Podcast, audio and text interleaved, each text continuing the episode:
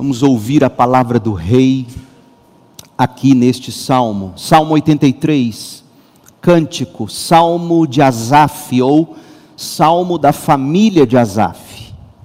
Ó Deus, não fiques em silêncio, não feches os ouvidos e não permaneças calado, ó Deus. Não ouves o tumulto de teus adversários? Não vês que teus inimigos te desafiam? Tramam com astúcia contra o teu povo, conspiram contra os teus protegidos, dizem: Venham, exterminemos a nação de Israel para que ninguém se lembre de sua existência. Sim, em unanimidade decidiram fazer um tratado e ali, aliaram-se contra ti, os Edomitas e os Ismaelitas, os Moabitas e os Agarenos os Gebalitas, os Amonitas e os Amalequitas, os povos da Filístia e de Tiro. A eles também se uniram os assírios e se aliaram aos descendentes de Ló. Trata-os como trataste os midianitas, como trataste Císera e Jabim no rio Quizon, foram destruídos em Endor tornaram-se adubo para a terra, que seus nobres morram como Oreb e Zeeb e todos os seus príncipes como Zeba e Zalmuna, pois disseram: Vamos nos apossar das pastagens de Deus. Ó oh, meu Deus, espalha-os como folhas num redemoinho, como palha ao vento. Assim como o fogo consome o bosque, como a chama incendeia os montes, persegue-os com a tua tempestade, enche-os de medo com o teu vendaval. Faze-os cair na desgraça mais profunda, até que se sujeitem ao teu nome, Senhor, sejam envergonhados e aterrorizados para sempre e morram em desonra então aprenderão que somente tu és chamado Senhor, somente tu és Altíssimo, ou Altíssimo, Supremo sobre toda a terra. Essa é a palavra do Senhor. Ó Deus, em nome de Jesus, abra os nossos olhos, abra o nosso coração para as Escrituras, fale conosco, instrua-nos na tua palavra. Não apenas nos dê entendimento, mas nos dê amor, afetos, pelo que aqui está revelado, nos dê condição de viver e de praticar tudo isso, para a glória do teu nome, ó Rei das Nações, em nome de Jesus, amém. Podem assentar-se, por favor. Esse salmo é uma oração de contra-ataque. Outro título que nós poderíamos atribuí-lo seria Quando Deus não reage quando Deus não reage. Afinal de contas, note comigo aqui um breve resumo do salmo. Do verso 1 ao 2, a gente encontra o salmista consternado. Depois, o salmista passa em revista a conspiração que há muito existe contra o povo de Deus, os versos 3 e 4 ele rememora a confederação de exércitos inimigos que sempre se levantaram contra o povo de Deus, versos de 5 a 8. E faz uma convocação a Deus nos versos de 9 a 15. Na verdade, ele convoca a Deus dizendo: reaja, meu Deus, reaja. Em síntese, este é o Salmo 83. Gente, Quanto maior é a nossa fé em Deus, mais intrigante é o, o silêncio de Deus em face do mal que se alastra. E a gente sabe que o mal se alastra sem nenhum pudor, sem nenhuma piedade. E a gente fica ainda mais consternado, especialmente quando se trata de uma conspiração do mal contra o povo de Deus.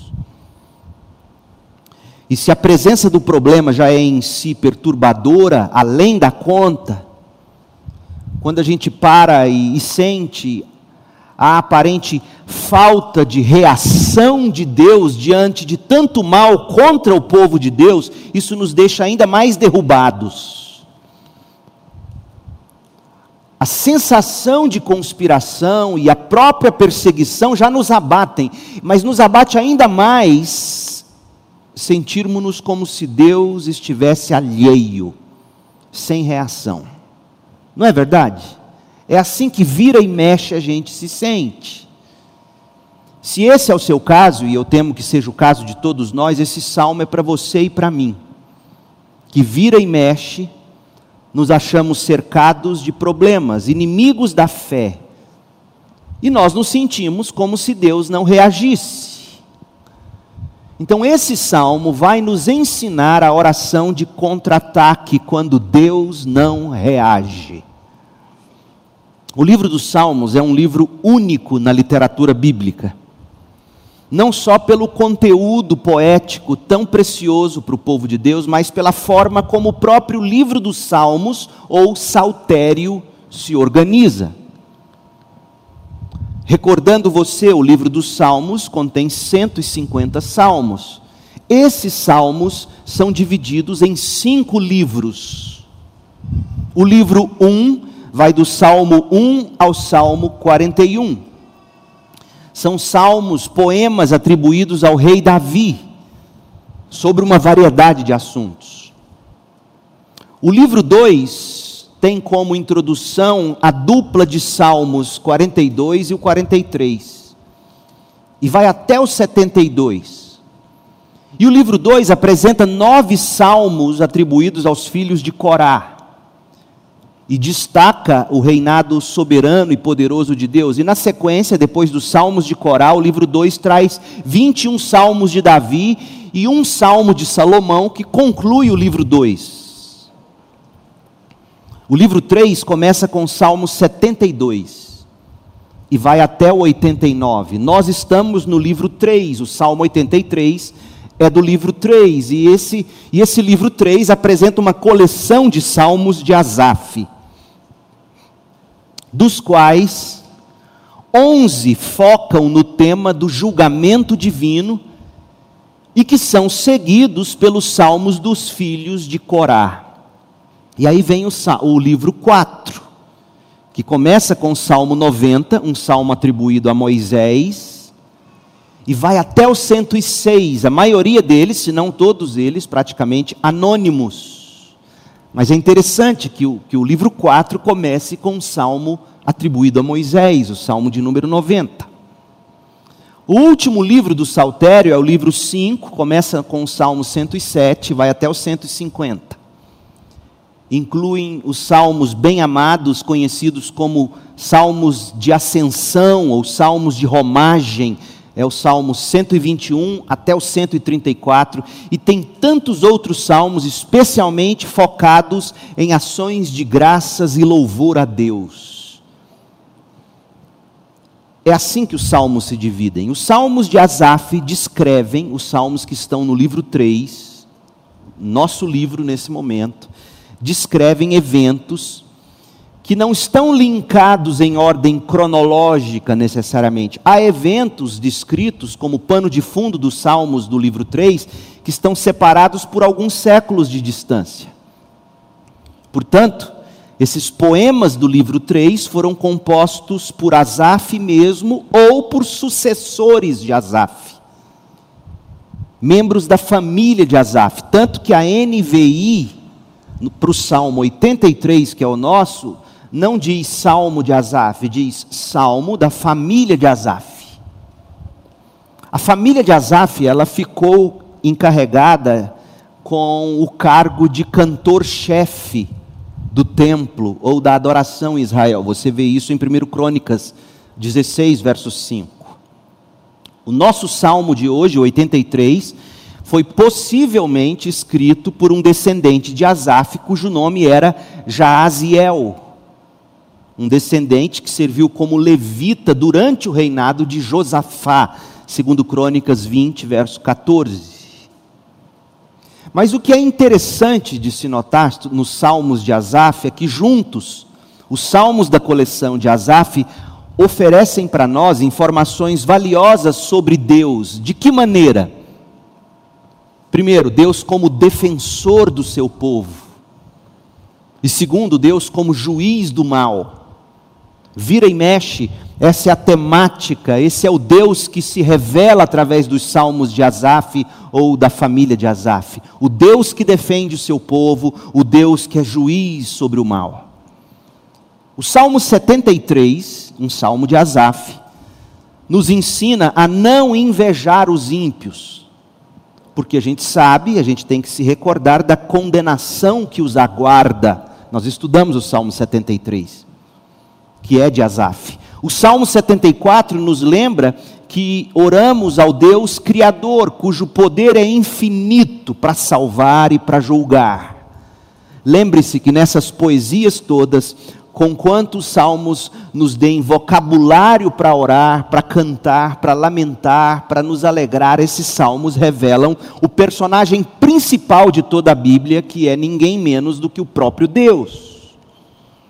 O personagem central de cada salmo é Deus.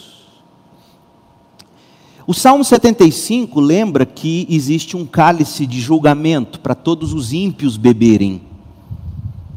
E o Salmo 75 termina no verso 10 dizendo: Acabarei com a força dos perversos, mas farei crescer o poder dos justos. Salmo 75, 10.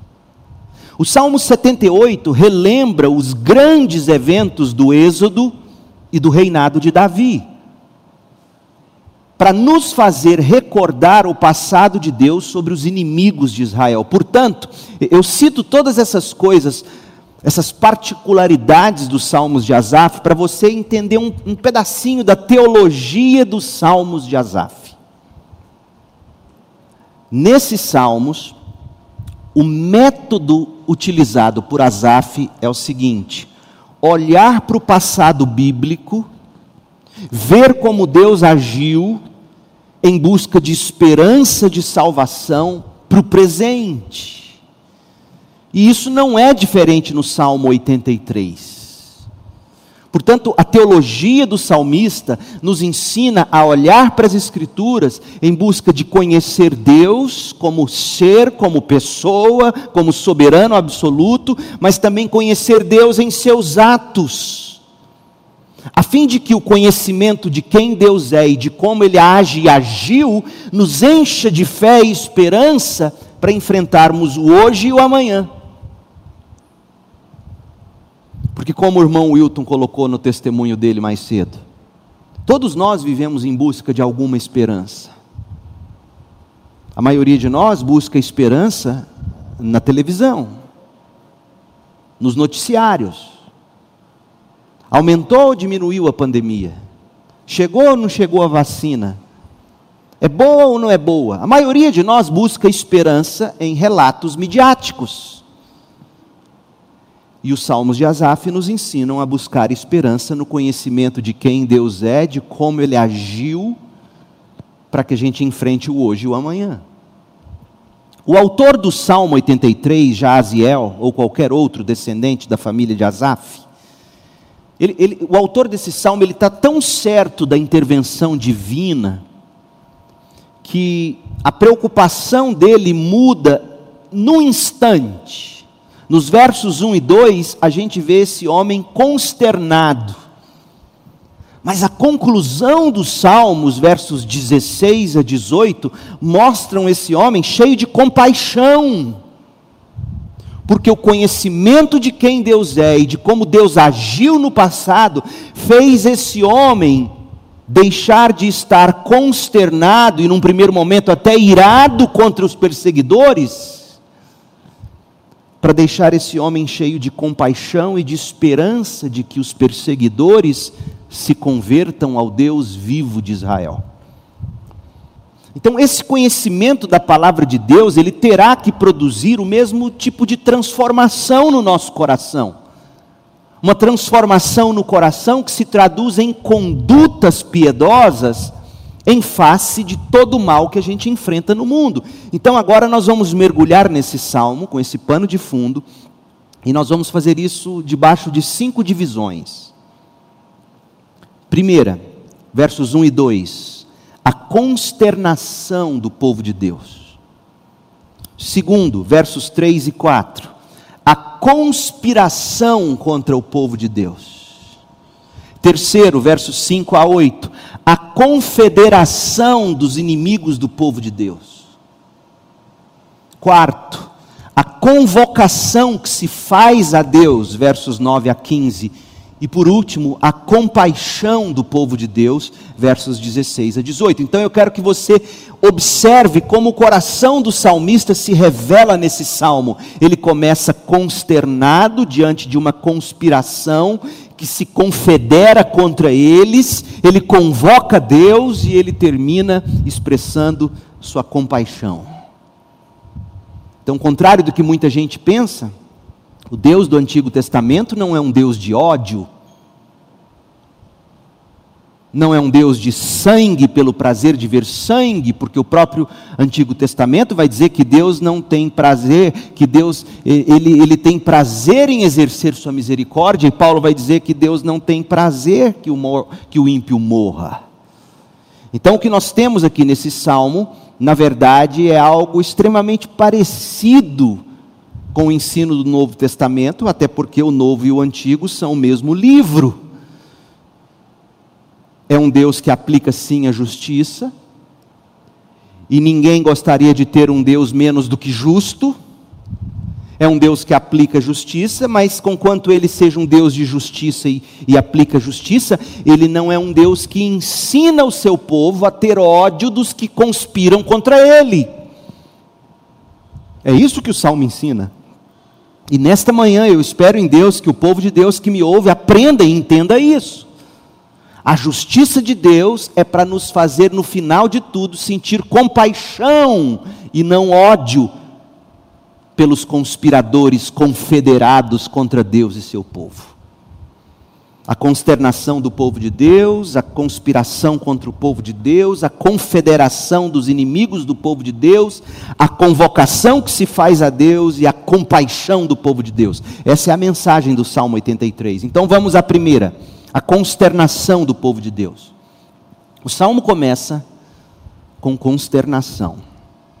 O salmista está triste, pesaroso, está angustiado em face do tudo que ele vê, e se sente ainda mais abatido, porque veja, se não bastasse o abatimento pela realidade do problema, ele ainda parece se dar conta, ele acha que Deus está inativo, Deus não reage.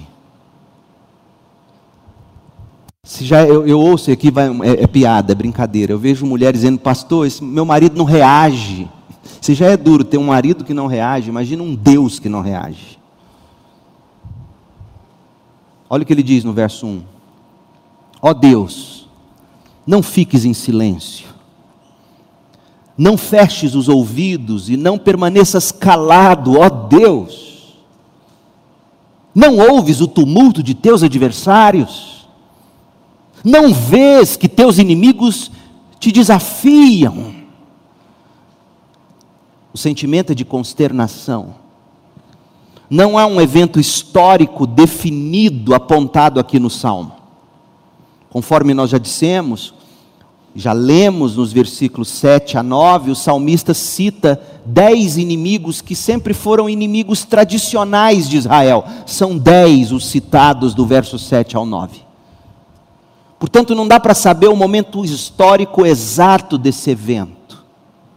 Não há indício de que esses inimigos se coligaram contra Israel, todos ao mesmo tempo. Parece que, que não é que de repente os dez se juntaram, é como se ele se lembrasse que de novo e de novo e de novo inimigos se juntam contra Israel. Entretanto, parece que é uma queixa genérica de repetições de acontecimento. E alguns estudiosos sugerem que o gatilho para a composição do salmo tenha sido uma ocasião durante o reinado de Josafá, em 2 Crônicas 20. Abra lá em 2 Crônicas 20, versos 1 a 6. 2 Crônicas 20, de 1 a 6, quando os Moabitas e os Amonitas lideraram um grupo que incluía os Edomitas, então veja, três nações, contra a nação de Judá os Amonitas, juntos com Moabitas, liderando Edomitas contra Judá. E eis a reação do rei Josafá de Judá, segundo Crônicas 20, de 1 a 6. Depois disso, os exércitos dos Moabitas e dos Amonitas e alguns Meunitas declararam guerra a Josafá. Mensageiros informaram a Josafá: um exército enorme de Edom vem de além do Mar Morto contra o rei. O exército já está em Azazon, Azazon Tamar, isto é, em Gedi. Olha a reação do rei. Josafá ficou amedrontado com essa notícia e pediu orientação ao Senhor. Ordenou um jejum em todo Judá. E habitantes de todas as cidades de Judá vieram a Jerusalém para buscar a ajuda do Senhor. Josafá se pôs em pé diante da comunidade de Judá e de Jerusalém, em frente ao pátio novo do templo do Senhor, e orou. Parece ser esse o contexto para o Salmo 83. Se esta em 2 Crônicas 20 foi a ocasião para o salmo, no entanto, não importa para nós. Interessante é observar que, de novo e de novo, em todos os períodos da história e em cada geração, o povo de Deus sempre foi, é e ainda será vítima de ataques e de perseguições hostis. Essa é a história do povo de Deus. E a atitude de Josafá, relatada no segundo livro das Crônicas de Israel, corrobora para nós compreendermos como o desespero do povo de Deus sempre deve colocar o povo de Deus de joelhos em oração, consternados pela aparente falta de reação de Deus. Por isso, Vira e mexe faz sentido a gente dizer, como o salmista no Salmo 83, ó oh Deus, não fiques em silêncio, não feches os ouvidos, não permaneças calado a Deus, não, não ouves o tumulto dos teus adversários, não vês que teus inimigos te desafiam. Essa é a história do povo de Deus. Foi lá em Israel, foi na igreja primitiva e ainda é hoje. Deixa eu contar um pedacinho da história do povo de Deus para você. A história da igreja cristã conta para nós em que no ano 302 depois de Cristo, iníciozinho do século IV, o Império Romano tinha dois imperadores, Diocleciano e Galério. Esses dois se reuniram para discutir o, o crescente poder político dos cristãos. Eles estavam assustados em como tão rapidamente os cristãos estavam crescendo e se organizando, politicamente inclusive. Diocleciano inicialmente apelou pela moderação. Não, não vamos fazer nada com os cristãos, vamos ver o que vira. Mas Galério pediu que os cristãos fossem exterminados do império. Os dois Césares consultaram um oráculo, o oráculo de Apolo, e a gente sabe que esse é um emissário do diabo, né? São deuses falsos. Adivinha o que o oráculo disse a Diocleciano? Ele ouviu do oráculo Apolo que o oráculo Apolo somente falaria qualquer coisa no dia em que, abre aspas, os justos da terra fossem exterminados. Quem eram os justos? Os cristãos. Essa história é verídica. Com base nisso, os planos foram traçados. E sem qualquer aviso prévio, a ordem foi dada em 23 de fevereiro do ano 303 dia da festa de um dos deuses pagãos romanos. E qual era o mandado? O mandado era para que se queimasse a, a igreja recém-construída, a igreja cristã, na cidade de Nicomédia. Hoje a cidade se chama Izmide, na Turquia. No dia seguinte, Diocleciano colocou mais lenha na fogueira e emitiu uma ordem exigindo a queima, não só da igreja, lá da Nicomédia, mas de todas as igrejas no império e de todas as escrituras sagradas dos cristãos. Queimariam as igrejas, queimariam as Bíblias e removeriam dos cargos públicos todo e qualquer crente professo. Imagina, eles queriam destruir mesmo o cristianismo. E o imperador ele prosseguiu com outros mandados, pedido, pedido de prisão de todo o clero cristão, exigindo que os cristãos oferecessem sacrifícios a deuses pagãos e, finalmente, a tortura e execução de milhares de cristãos que se recusassem a adorar os ídolos romanos. Isso em 303. E sempre foi assim. A igreja, portanto, sofreu debaixo de um plano habilmente velado e muito bem orquestrado, projetado para nada menos do que a erradicação, o extermínio do cristianismo no Império Romano. E eu fico imaginando aqueles cristãos no ano 303, debaixo de Diocleciano, de Galério. Eu fico imaginando esses cristãos fazendo do Salmo 83 o salmo deles. Ó oh Deus, não fiques em silêncio. Não feches os ouvidos e não permaneças calado, ó Deus. Não ouves o tumulto dos teus adversários, não vês que teus inimigos te desafiam Povo de Deus, nós não devemos nos surpreender, ouça o que eu vou te dizer. Quando forças seculares, forças pagãs se engajarem em estratégias veladas e muito bem boladas para travar guerra contra o Evangelho e a igreja. E essas estratégias, saibam bem disso, envolvem sim reivindicações de tolerância, aos incrédulos que, segundo eles, estão em minoria, enquanto os atos mais estridentes de intolerância são cometidos contra os cristãos que são a maioria. Sim, não se enganem, meu povo. Os planos astutos contra a igreja e o povo de Deus envolvem uma mídia tendenciosa, as tecnologias contra o Senhor e a igreja, políticos desonestos, a promoção enganosa de comportamento imoral por meio de entretenimento, das artes e até pela imposição da lei.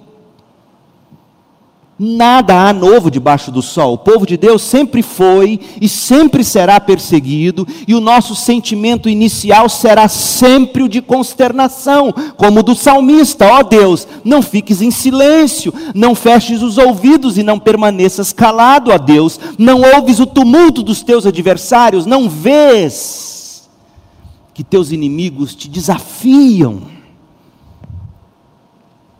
Mas aí o salmo prossegue a conspiração contra o povo de Deus, versos 3 e 4, Salmo 83.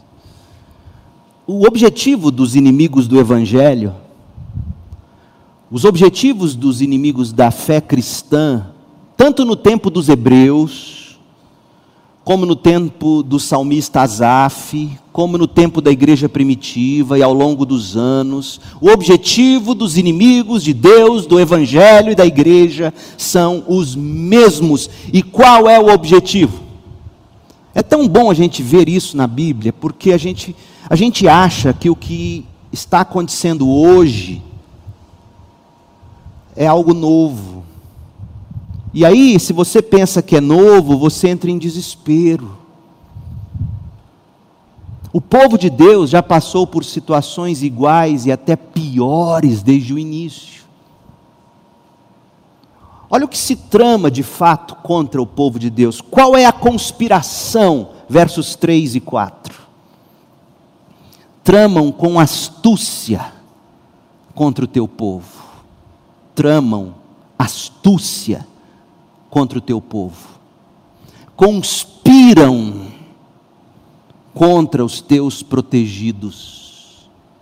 Dizem: venham, exterminemos a nação de Israel, para que ninguém se lembre da sua existência. O extermínio, o objetivo do plano do inimigo é o extermínio da fé cristã é a eliminação da igreja, não é o convívio pacífico, ponha isso na sua cabeça, é a total destruição. Saiba, entretanto, meu povo, que não é por mero capricho, Não é por puro preconceito que se planeja, que se trama exterminar, inclusive da memória, a ideia de um povo de Deus. O mais importante para aqueles que conspiram contra o povo de Deus, sabe o que é? É a remoção total, completa da palavra de Deus e da influência restritiva contra o reino do pecado. Eles não querem a restrição da palavra de Deus. Eles sabem, 1 Timóteo 3,15, quando Paulo diz que a igreja do Deus vivo é a coluna e o alicerce da verdade. Existe a verdade, a verdade é Cristo e Sua revelação. E a postura da igreja e dos cristãos, uma vez de posse da verdade, sempre haverá de revoltar o coração dos pecadores, sempre. Abra sua Bíblia em 2 Timóteo 4, de 1 a 5, e veja o que de fato se deseja, quando se trama, quando se conspira para eliminar o povo de Deus. Olha por quê, olha o que, olha, olha o que os impulsiona a fazer isso. 2 Timóteo 4, de 1 a 5. Eu lhes digo solenemente, na presença de Deus e de Cristo Jesus, que um dia julgará os vivos e os mortos. Essa ideia de julgamento é terrível para o ímpio. Vier para estabelecer o seu reino, essa ideia de um soberano é loucura para essas pessoas. Elas querem anarquia, elas não querem rei, elas não querem soberano, elas não querem julgamento. E quem é que prega isso, senão o povo de Deus, a igreja de Jesus Cristo? E aí Paulo diz: pregue a palavra, esteja preparado a qualquer ocasião, seja favorável quer não seja, corrija, repreenda, encoraje com paciência e bom ensino, pois virá o tempo em que as pessoas não escutarão o ensino verdadeiro, seguirão os próprios desejos e buscarão mestres que lhes digam apenas aquilo que agrada a seus ouvidos, rejeitarão a verdade, correrão atrás de mitos. Você, porém, igreja, crente, deve manter a sobriedade em todas as situações, não tenha medo de sofrer. Trabalhe para anunciar o Evangelho e realize todo o ministério que lhe foi confiado. Em outras palavras, é precisamente porque o povo de Deus reflete a luz das sagradas Escrituras, é precisamente porque o povo de Deus é sal e luz, que os inimigos agem como eles agem no Salmo 83. Volta lá e leia de novo comigo, Salmo 83, de 3 a 4. Para que você entenda definitivamente: nada é novo. E se não é novo, como no passado o povo de Deus agiu, como Deus mesmo ensina o seu próprio povo a agir que, que esse povo faz contra o povo de Deus? Tramam com astúcia contra o teu povo, conspiram contra os teus protegidos. Dizem: venham, exterminemos a igreja, para que ninguém se lembre da sua existência. A igreja é o Israel de Deus. O mal contra a igreja, ele nunca anda sozinho. E aí nós vamos ao terceiro ponto do salmo, a confederação dos inimigos de Deus. Esses que conspiram, eles fazem essa conspiração em confederação. Conspira em confederação contra o povo de Deus. Ou seja, o que é uma confederação, gente? São associações na forma de estados soberanos para agir contra o corpo de Cristo, que é a igreja. Uma confederação são estados soberanos que se unem. E é isso que a gente vê acontecer. Não é exagero, minhas palavras foram cuidadosamente escolhidas. Não é exagero quando se diz que há confederações contra o povo de Deus. E olha o que diz o verso 5 do Salmo 83: Sim, em unanimidade decidiram, ou seja, houve até assembleia para tomar-se decisões. O Salmo 2 fala disso, que as nações conspiram contra o ungido de Deus, o Cristo. Mas a postura de Deus é tremenda no Salmo 2, ele olha lá do céu e dá risadas.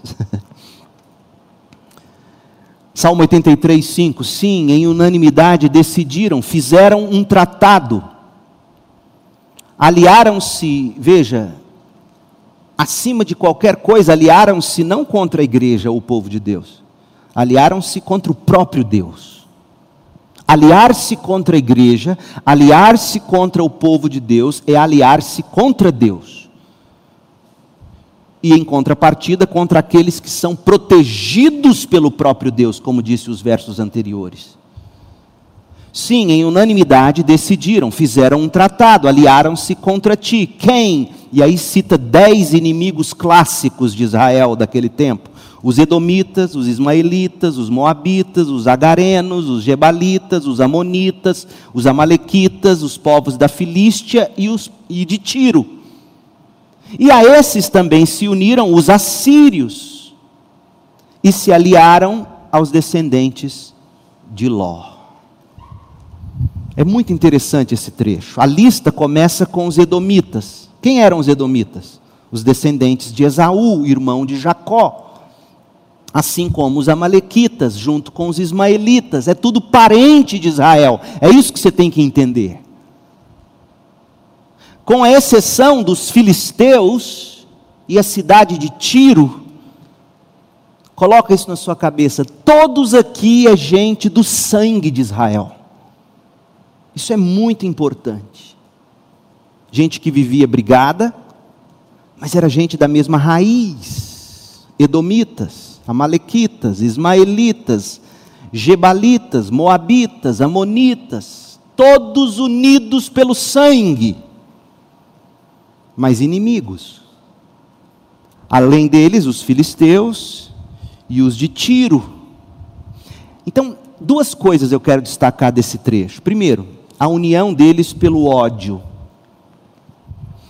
Essa confederação contra Israel, gente, ela é bastante reveladora. Demonstra, em primeiro lugar, o seguinte: a oposição a Deus e ao povo de Deus é capaz sempre de, de unir inimigos bastante improváveis. Quem conhece a história dos povos antigos, conhece a história de Israel especialmente, sabe que nenhum desses se uniriam se não fosse por uma causa comum no ódio. De outra forma, eles não teriam interesse mútuo, até porque brigavam entre si pelas mesmas terras. Essas tribos que se uniram contra Israel jamais teriam se unido se não fosse pelo ódio comum ao povo de Deus.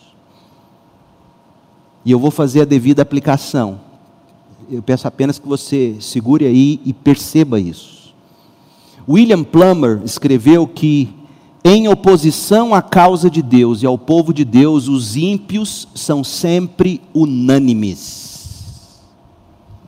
O principal exemplo é a aliança improvável entre sacerdotes judeus e Pôncio Pilatos de Roma. Como é que sacerdotes se uniriam a Pôncio Pilatos? Uniram-se pelo mesmo ódio em comum, Cristo, o mesmo interesse, a mesma agenda, une pessoas improváveis. Hoje em dia não é diferente. Por exemplo, Onde estão os grupos feministas que não vociferam contra a brutalidade praticada contra mulheres no Oriente? E em países islâmicos, especialmente se essas mulheres abusadas são cristãs, onde estão as feministas? Onde estão os Black Lives Matter, vidas negras importam, que não se pronunciam contra massacre de mulheres negras e de homens negros cristãos na região da África do Norte. Esses mesmos grupos, no entanto, são capazes de se juntar ou de capazes de abrandar com os mesmos grupos que massacram minorias naquelas partes do mundo. E aí você fica tentando buscar uma lógica e não há lógica, não faz sentido algum, até que você perceba que todos eles têm uma causa comum: oposição ao cristianismo, oposição à palavra de Deus. A fonte, gente, ou a raiz dessa conspiração que se confedera contra Deus e o povo, sabe qual é a raiz disso? A fonte disso, onde tudo isso nasceu? Na maldição da queda no pecado, Gênesis 3,15, quando Deus mesmo disse: Farei que haja inimizade entre você e a mulher, entre a sua descendência e o descendente dela. Como resultado, todos os grupos e povos descrentes, sob o domínio do diabo, compartilham do mesmo ódio pela igreja, que é a descendência piedosa unida ao Filho Salvador Jesus Cristo. Essa história de inimizade mostra que, embora a salvação não passe pela linhagem de sangue, o ódio a Deus passa, corre nas veias do pecador gente do mesmo sangue, que de outro modo não se uniriam, se unem contra o inimigo comum, Deus e o seu povo. Então, quando você vê grupos e agendas tão diferentes, contra isso aqui, ou abrindo mão daquilo ali, ou fazendo vistas grossas aquilo outro, e você fica tentando encontrar coerência, deixa eu te dizer, não há. A única coerência é: temos um inimigo comum, nós temos que erradicar esse Deus e essa fé. E não é de hoje isso. O próprio Deus disse que seria assim, Gênesis 3. Então, essa é a primeira observação que eu quero fazer com você: unidos pelo ódio. Segunda, filhos pródigos de Deus. Uma segunda característica dessa conspiração que se confedera contra Deus e o povo, note bem isso aí em Salmos 83, de 7 a 9, é a quantidade de tribos unidas contra Israel que era aparentadas de Israel. Primos, parentes chegados, deveria no mínimo ter havido comunhão entre esses primos. Mas prevaleceu o ódio mais amargo.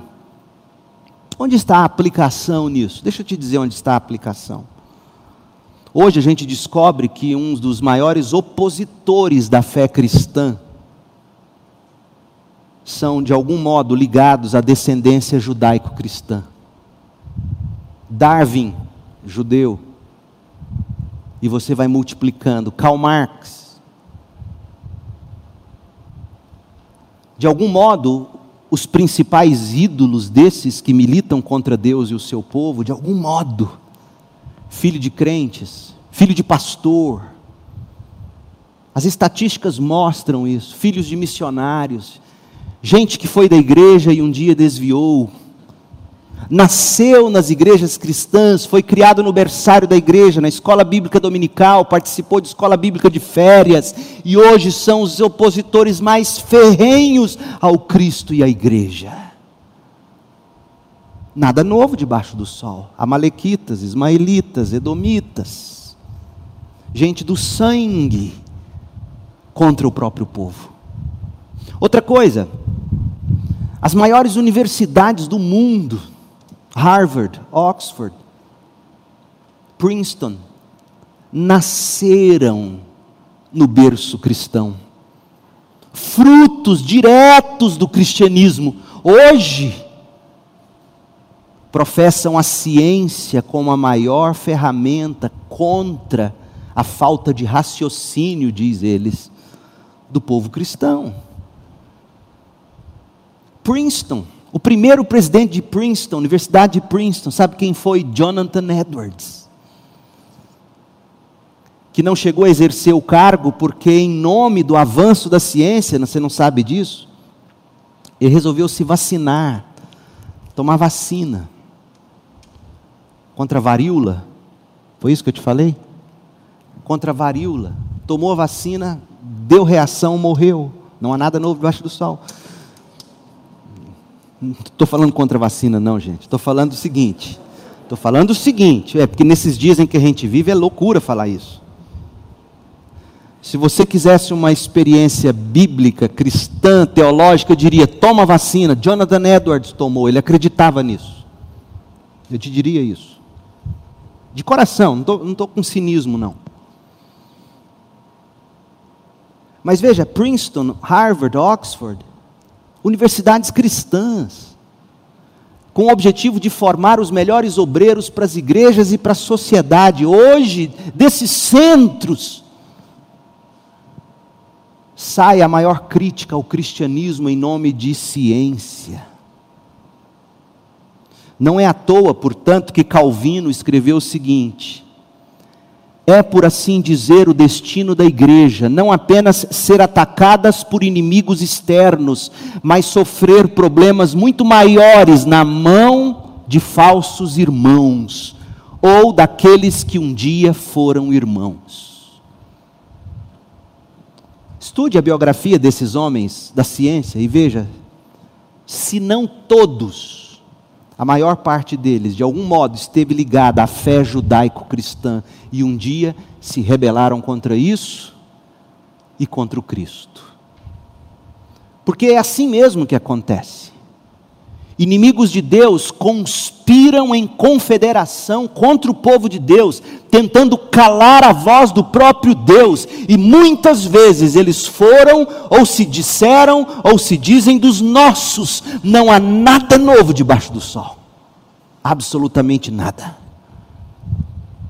E a gente precisa ter noção disso. E isso me leva ao quarto ponto do Salmo 83, a convocação que se faz a Deus. Salmo 83, de 9 a 15, indignado, o salmista faz uma oração de contra-ataque. Veja, gente, esses versículos que a gente lê aqui são utilizados para dizer de um Deus maldoso e sangrento. Mas deixa eu te dizer, é o oposto disso. É um Deus justo. Porque olha a lógica, a teologia bíblica diz assim: se você tem um Deus justo que aplicará a justiça na mesma medida da, do crime, você não precisa fazer justiça com as próprias mãos. Se você tem um Deus a quem orar e dizer assim: Deus, faça justiça, você não precisa sair do seu quarto de oração para fazer você mesmo a justiça. Ele fará, dele é a vingança, diz o Senhor. Se há um Deus que é justo e aplicará a justiça, um Deus que ouve orações e para quem você pode orar, nos termos que o salmista ora, quando você deixa o quarto de oração, você não vocifera com ira contra quem te persegue, você age com compaixão. Então o salmista indignado, ele cita dois incidentes do livro de Juízes. Ele cita a derrota dos cananeus por Débora e Baraque, com a ajuda de Jael, lá em Juízes de 4 a 5. Ele cita aqui no Salmo 83, versos 9 e 10. E ele cita a derrota dos midianitas por Gideão, lá em Juízes 7 e 8, aqui no Salmo 83, versos 11 e 12. Endor, no verso 10 do Salmo 83, fica ao, ao pé do monte Tabor, onde a batalha contra os cananeus foi travada. Então, o ponto dessas referências bíblicas é que ambos os ataques foram com o objetivo de dominar a terra, destruindo o povo de Deus, e foram revertidos pela intervenção de Deus. E aí, com base na história da revelação de Deus, o salmista ora. E olha como ele ora, verso 9: Trata-os como trataste os midianitas, como trataste Císera e Jabim no rio Quizon. Foram destruídos em Endor, tornaram-se adubo para a terra. Que seus nomes morram como Oreb e Zeeb. Afinal, eles não queriam exterminar o nome de Deus. Veja, o salmista está pedindo uma, uma justiça na mesma proporção do crime.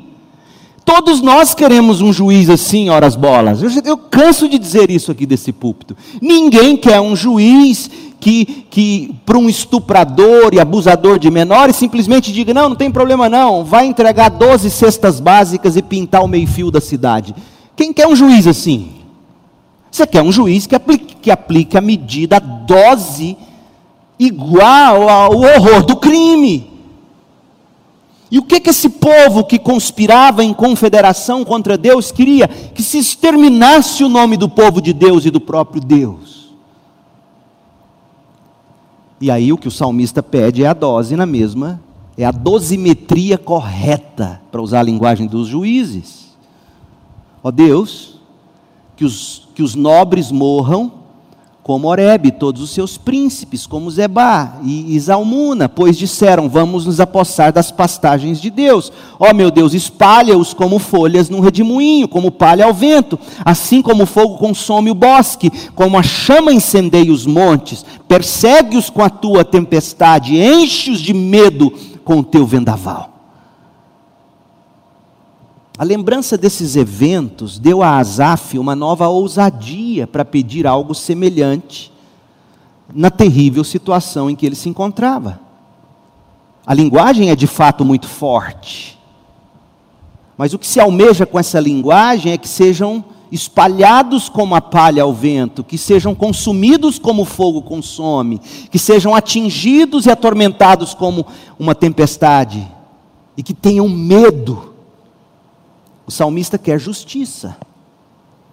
Ele convoca Deus ao contra-ataque. Mas veja, a oração de contra-ataque do crente não coloca o crente em contra-ataque. Traz Deus ao contra-ataque. É bem diferente. O julgamento do mal é uma necessidade moral. E Deus trata diferentemente os que seguem o bem dos que seguem o mal. Êxodo 11, verso 7. E isso se chama justiça. Olha o que diz Êxodo 34. Êxodo 34, de 5 a 7. Então, o Senhor desceu em uma nuvem, ficou ali com Moisés e anunciou o seu nome, Yahvé o Senhor passou diante de Moisés proclamando: Yahvé, o Senhor, o Deus de compaixão e misericórdia, sou lento para me irar e cheio de amor e fidelidade. Cubro de amor mil gerações e perdoo o mal, a rebeldia e o pecado. Contudo, não absolvo o culpado. Trago as consequências do pecado dos pais sobre os filhos até a terceira e quarta geração que ninguém pense que Deus é apático. Que ninguém pense que Deus é um apatetado e que não vê nada nem julga. O próprio Evangelho de Cristo é palavra de julgamento. João 3,18: Não há condenação alguma para quem crê em Jesus.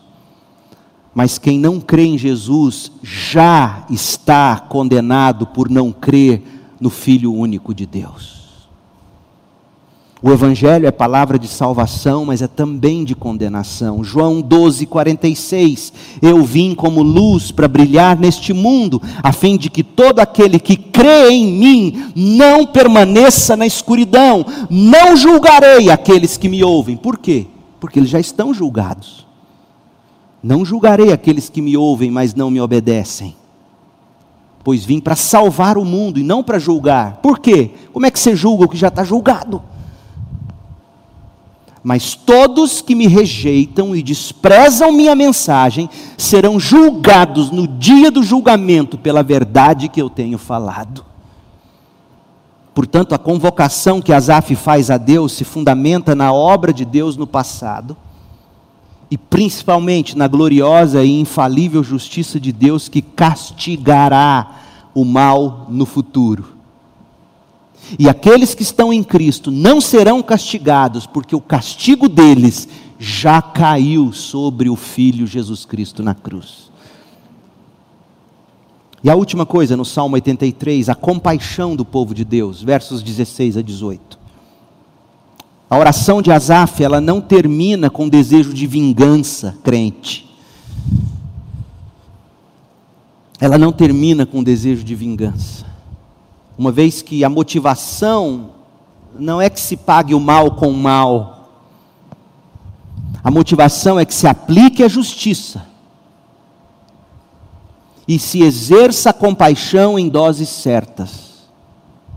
Como em outras passagens imprecatórias, ou seja, salmos imprecatórios, que são que? São passagens ou salmos que expressam desejo de castigo, de juízo, de justiça.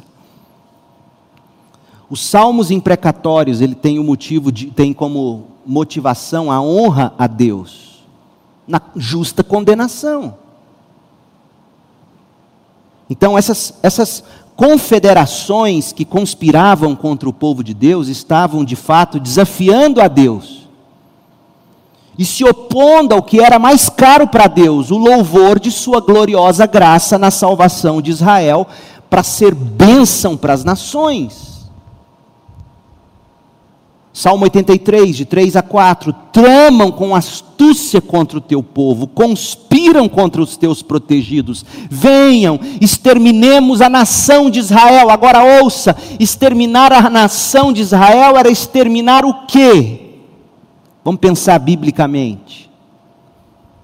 Quando Deus chamou Abraão em Gênesis 12, Deus disse: Abraão, eu vou abençoar você e a sua descendência, eu vou abençoar o Israel que nascerá de você. Para que esse Israel, meu povo, sejam bênção para as nações. Então, quando em essência o mundo diz aqui no Salmo 83, 4: Venham, exterminemos a nação de Israel, para que ninguém se lembre de sua existência, de fato eles estão dizendo: não queremos a bênção da salvação. Eles estão cuspindo na gloriosa graça de Deus. É terrível isso. Não há palavras para descrever o quão terrível é essa atitude de um Deus gracioso, que de fato deveria ter condenado todos. O salário do pecado é a morte, mas em graça soberana escolheu Abraão, seus descendentes, do qual veio Jesus, morreu na cruz pelo pecador. Então, quando o mundo quer calar Deus, o mundo quer calar a gloriosa graça de Deus. O mundo quer que a igreja não cumpra Atos 1:8, que quando recebe o Espírito se torna testemunha dessa graça salvadora. E quem tem consciência desse fato, entende que o nosso papel nessa briga, nessa luta, não é pagar o mal com o mal, é entender que de fato eles estão conspirando contra a graça de Deus, e não cabe aos homens e mulheres da graça agirem com desgraça. Nós temos que revelar ao nosso mundo ao redor essa graça de Deus, porque dele é a vingança para aqueles que vão se recusar até o fim. As estratégias do nosso contra-ataque aos conspiradores confederados contra a igreja não são traçadas por generais quatro estrelas. A nossa estratégia é traçada de joelhos em oração, a nossa arma, segundo os Coríntios 10, é levar todo pensamento cativo pelo evangelho a Deus.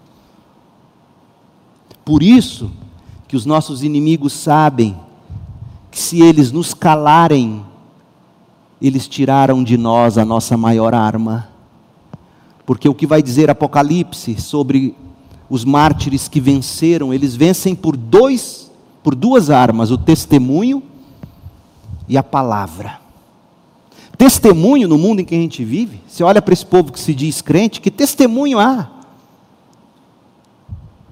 E não é à toa que agora o que os confederados conspiradores fazem é calar a palavra do Evangelho, porque eles sabem mais do que nós qual é a nossa maior arma é a palavra de Deus. Então cabe à igreja entender isso e entender que ela não revida na mesma moeda, ela não usa o mesmo linguajar para combater quem a combate. Ela não xinga na mesma proporção, ela não, não se desabafa com ira do mesmo jeito. Ela vai como uma ovelha calada para o matadouro, porque foi assim que o nosso Salvador enfrentou a cruz. E o salmo está dizendo isso. Em última instância, olha o que o salmista quer. Salmo 83, 16. Olha o que ele quer. Faze-os cair na desgraça, na vergonha mais profunda. Para quê? Até que se sujeitem ao teu nome. É isso que se quer. Até que busquem o teu nome, Senhor, até que se convertam ao teu nome, até que se rendam ao teu nome. Meu povo, se é isso que se quer, não é com a imposição da nossa espada que nós vamos fazer discípulos, mas é com a pregação do nosso Evangelho. O que se quer é que se sujeitem, que busquem ao Senhor, o nome do Senhor. Porque não há nenhum outro nome pelo qual sejamos salvos, mas o nome de Cristo Jesus. O objetivo é esse, o objetivo não é vingança, o objetivo não é pagar o mal com o mal, o objetivo é que Deus haja com justiça, e enquanto ainda houver tempo, que se sujeitem ao nome. Sejam envergonhados e aterrorizados para sempre e morram em desonra. Então, aprenderão que somente tu és chamado Senhor. O objetivo é que a aprendam de Deus. O temor do Senhor é o princípio da sabedoria. Então aprenderão que somente tu és chamado Senhor, somente tu és o Altíssimo, Supremo sobre toda a terra. O que se quer para o pecador? A rendição dele a Deus, a aplicação da devida justiça e a glória do nome de Deus na salvação do que se arrepende e na condenação do que se recusa a submeter a Deus. Veja, é muito diferente do que a gente tem visto a igreja de Cristo hoje militar ao nosso redor, não é mesmo?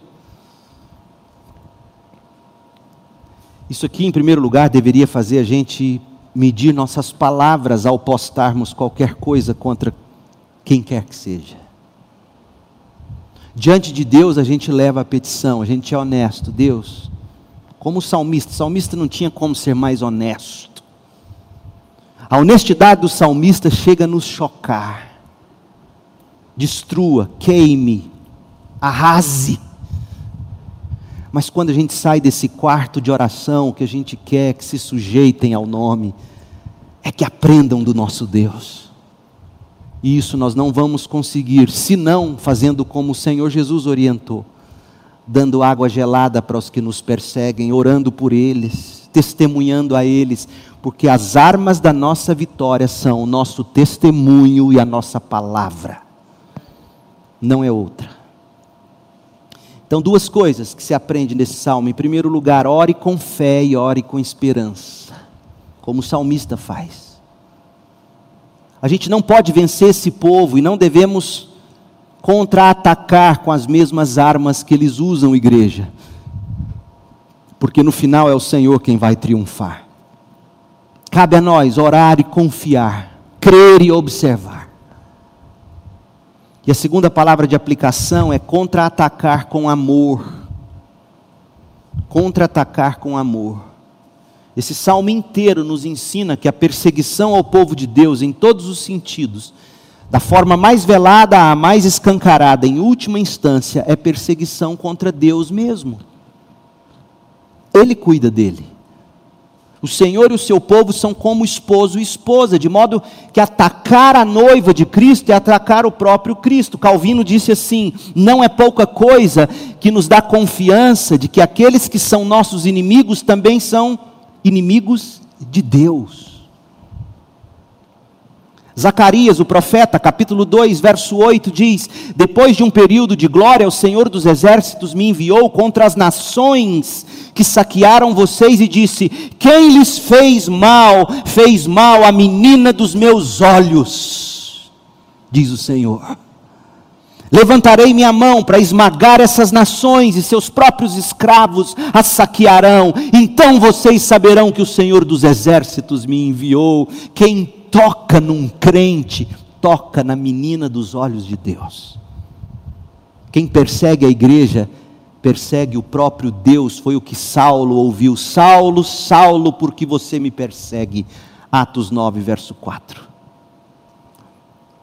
Nós temos que reagir em amor porque a vingança é do Senhor. Você se lembra do Galério, daquele imperador romano, sobre o qual nós falamos no início?